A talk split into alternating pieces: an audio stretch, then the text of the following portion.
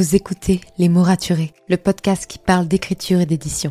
Je m'appelle Margot de Seine et je suis autrice de romans imaginaires en young adulte, notamment de la saga de dystopie fantastique Absolue, paru chez Big Bang, numéro 1 des ventes jeunesse à sa sortie. Les mots raturés, c'est le podcast qui donne la parole aux auteurs et aux acteurs du monde de l'édition et qui vous aide à aller des premières idées à la publication de votre roman. C'est aussi une académie en ligne avec des masterclass et des ateliers en live chaque mois. Je vous souhaite à tous et à toutes une très belle écoute. Some things just add some play to your day. Catching the toast as it pops out of the toaster. Dancing down the street to your favourite playlist. Wearing your sparkly boots to the shop. And best of all, picking the new red scratch card. A red scratch card, please. Thank you. And doing your own drum roll. This is exciting.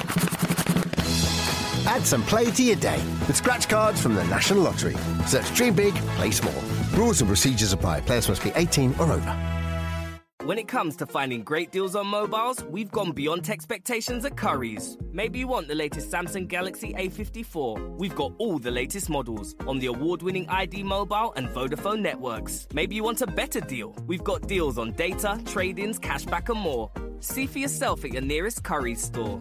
And if you want free next day delivery, look online at carphonewarehouse.com. Order before 8 pm for free next day delivery in most areas, subject to availability, excludes bank holidays.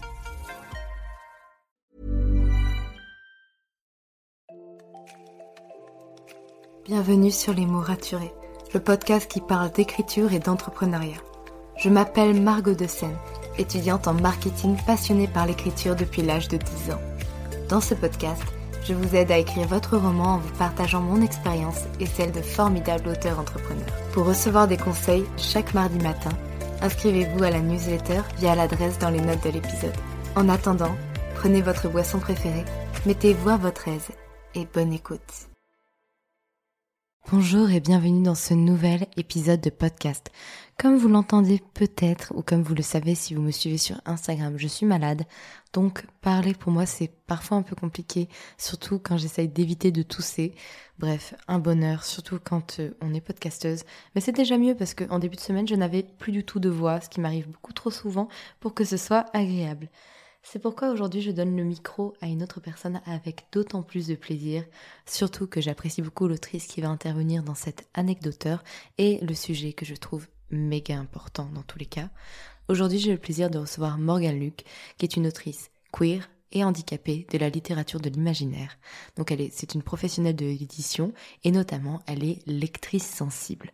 Donc elle a à cœur d'aider les auteurs et les autrices à déconstruire et à écrire des personnages marginalisés plus respectueux. Donc elle est là pour relire les textes et donner son avis par rapport à sa propre expérience. En 2023, elle publie son premier roman qui met en scène des personnages queer et handy en quête d'acceptation d'eux-mêmes.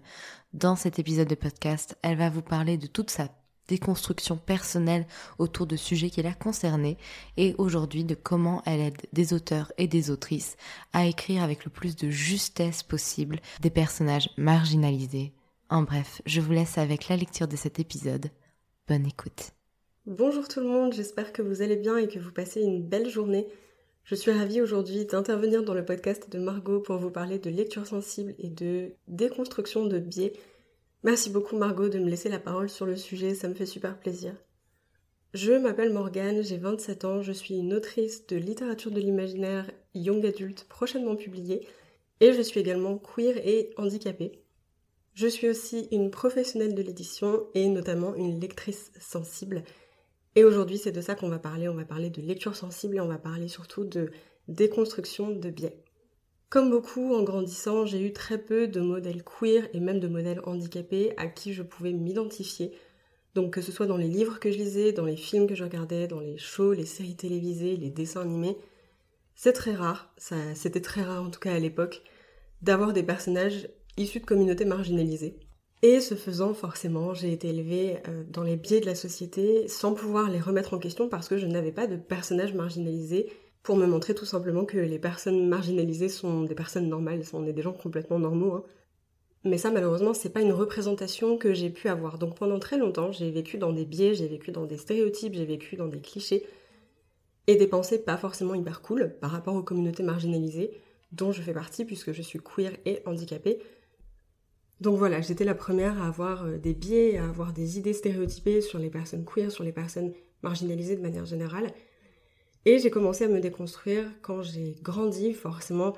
J'ai quitté ma campagne natale, je suis allée faire mes études en ville, j'ai rencontré d'autres personnes d'horizons différents qui étaient out, donc qui étaient ouvertement queer, ouvertement LGBT, avec qui j'ai pu discuter et qui m'ont appris beaucoup de choses. Et à ce moment-là, moi j'étais aussi, quand j'ai commencé à découvrir en fait ce que c'était que d'être queer, je me suis rendu compte que je l'étais absolument. J'étais complètement queer. On n'avait juste jamais posé de mots là-dessus parce que c'était un sujet qui ne se discutait pas. Et donc j'ai commencé à me déconstruire. Alors moi je vais dire sur le tard, mais en réalité il n'y a pas d'âge pour se déconstruire. Je suis juste en train de poser un jugement que je ne devrais pas sur ma propre personne et mon parcours. J'ai commencé à me déconstruire autour de 21-22 ans. D'abord, donc comme je vous le disais, grâce à des potes avec qui j'en ai un peu discuté. Ensuite, énormément grâce à des forums et notamment grâce à Tumblr qui à l'époque était vraiment genre une source de réconfort pour moi sur ce sujet-là et qui m'aidait à mettre beaucoup de mots sur qui j'étais et sur comment je me sentais. Et ensuite, j'ai fait une école de cinéma qui m'a permis de rencontrer énormément de gens queer. Et donc à ce moment-là, j'ai vraiment pu commencer à être out, commencer à m'assumer en tant que personne queer ouvertement euh, à ces gens-là.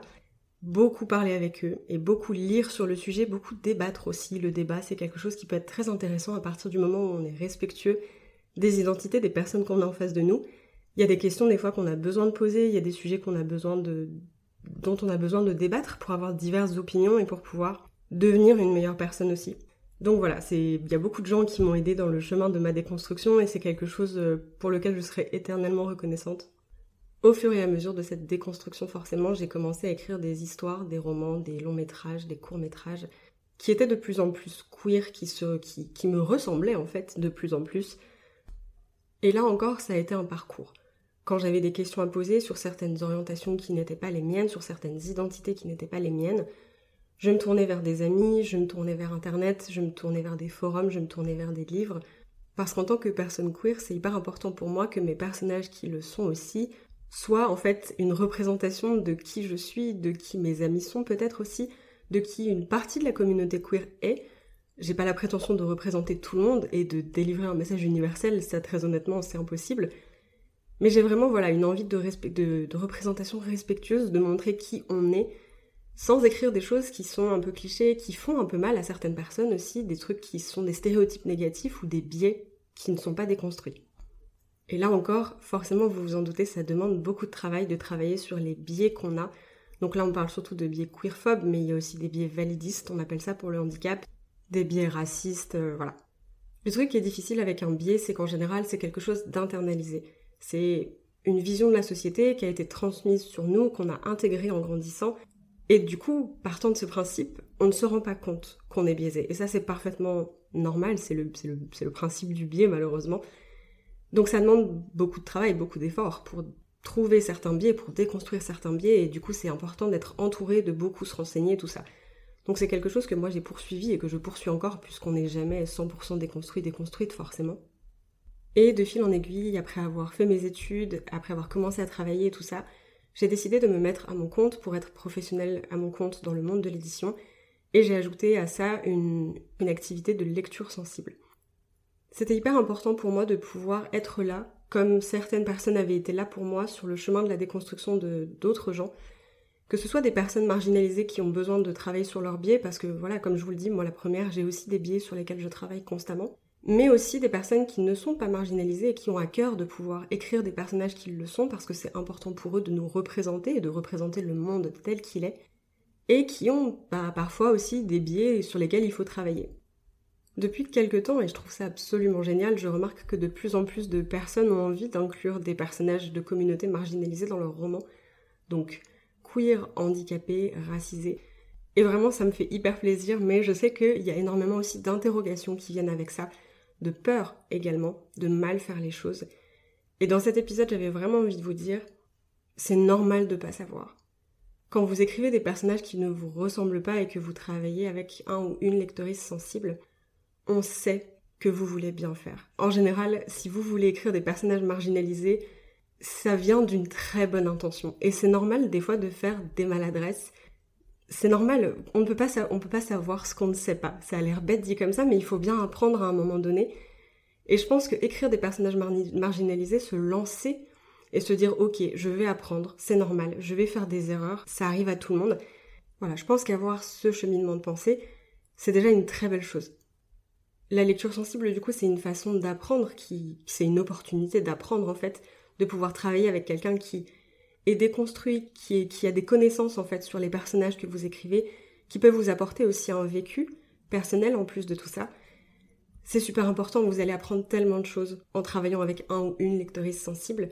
Et en lecture sensible, sachez-le, le but, ce n'est pas de juger. Vous êtes avec la personne avec qui vous travaillez dans un safe space, un endroit sécure, dans lequel on va discuter de vos représentations pour qu'elles soient respectueuses et que vous puissiez transmettre tous les messages de votre roman et votre histoire et vos personnages en toute confiance, en sachant que, les biais qui auraient pu être dans votre manuscrit ont été travaillés ou nuancés, aussi remis en question peut-être au cours de l'écriture.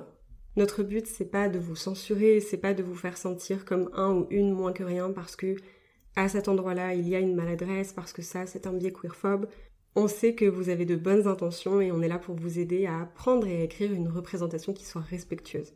De la même manière que vous feriez des recherches pour écrire un roman historique, pour être sûr que les inventions que vous mentionnez, les modes de vie que vous mentionnez existaient bien à l'époque, la lecture sensible est là pour vous assurer que ce que vous écrivez, c'est pas maladroit, c'est pas discriminant et c'est pas négatif. Donc voilà, j'ai vraiment envie de vous dire, lancez-vous, mettez la peur de côté, sachez que de toute façon, il va falloir apprendre, Restez ouvert d'esprit, restez curieux, curieuse. Respectez les témoignages aussi des personnes avec qui vous allez parler. En général, les choses qu'on vous dit, on ne vous les dit pas pour vous embêter, on les dit vraiment pour vous aider. Sachez que même nous, on est en constante déconstruction, comme je vous le disais, on n'a pas la prétention de tout savoir et on n'a pas non plus la prétention de représenter nous, à nous seuls la voix de toute une communauté. On reste une seule personne avec notre vision des choses, notre expérience, notre vécu et nos connaissances, et on garde évidemment ça en tête quand on travaille avec des autoristes, parce qu'on a conscience que dans les communautés marginalisées, il y a autant de voix, autant d'expériences qu'il y a de personnes, et finalement c'est aussi ce qui fait toute la richesse de l'être humain. Voilà, c'était tout pour moi pour cet épisode, j'espère que ça aura peut-être pu rassurer certaines personnes, encourager certaines personnes. Je vous dis merci beaucoup de m'avoir écouté et surtout passez une très belle journée. Merci pour votre écoute. Si vous avez apprécié cet épisode, n'hésitez pas à laisser une note et un commentaire sur Apple Podcast, à me le faire savoir sur Instagram ou à le partager autour de vous. Vous pouvez me retrouver sur Instagram at Margot Seine pour du contenu tous les jours autour de l'écriture. En attendant, écrivez bien, prenez soin de vous et à la semaine prochaine pour un nouvel épisode. C'était Margot et je vous souhaite une bonne journée.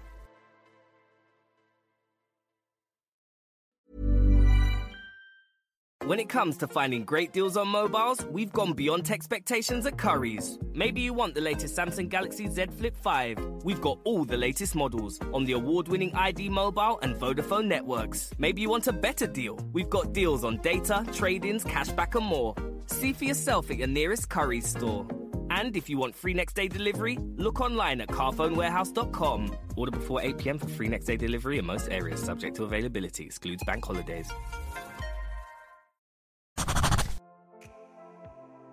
Merci pour votre écoute. Pour soutenir le podcast, n'oubliez pas de vous abonner et n'hésitez pas à laisser une note et un commentaire sur votre plateforme d'écoute préférée. Vous n'imaginez pas combien cela aide le podcast. Retrouvez toutes les actualités du podcast sur le compte Instagram les.mots.raturés et en newsletter. À très bientôt pour un nouvel épisode.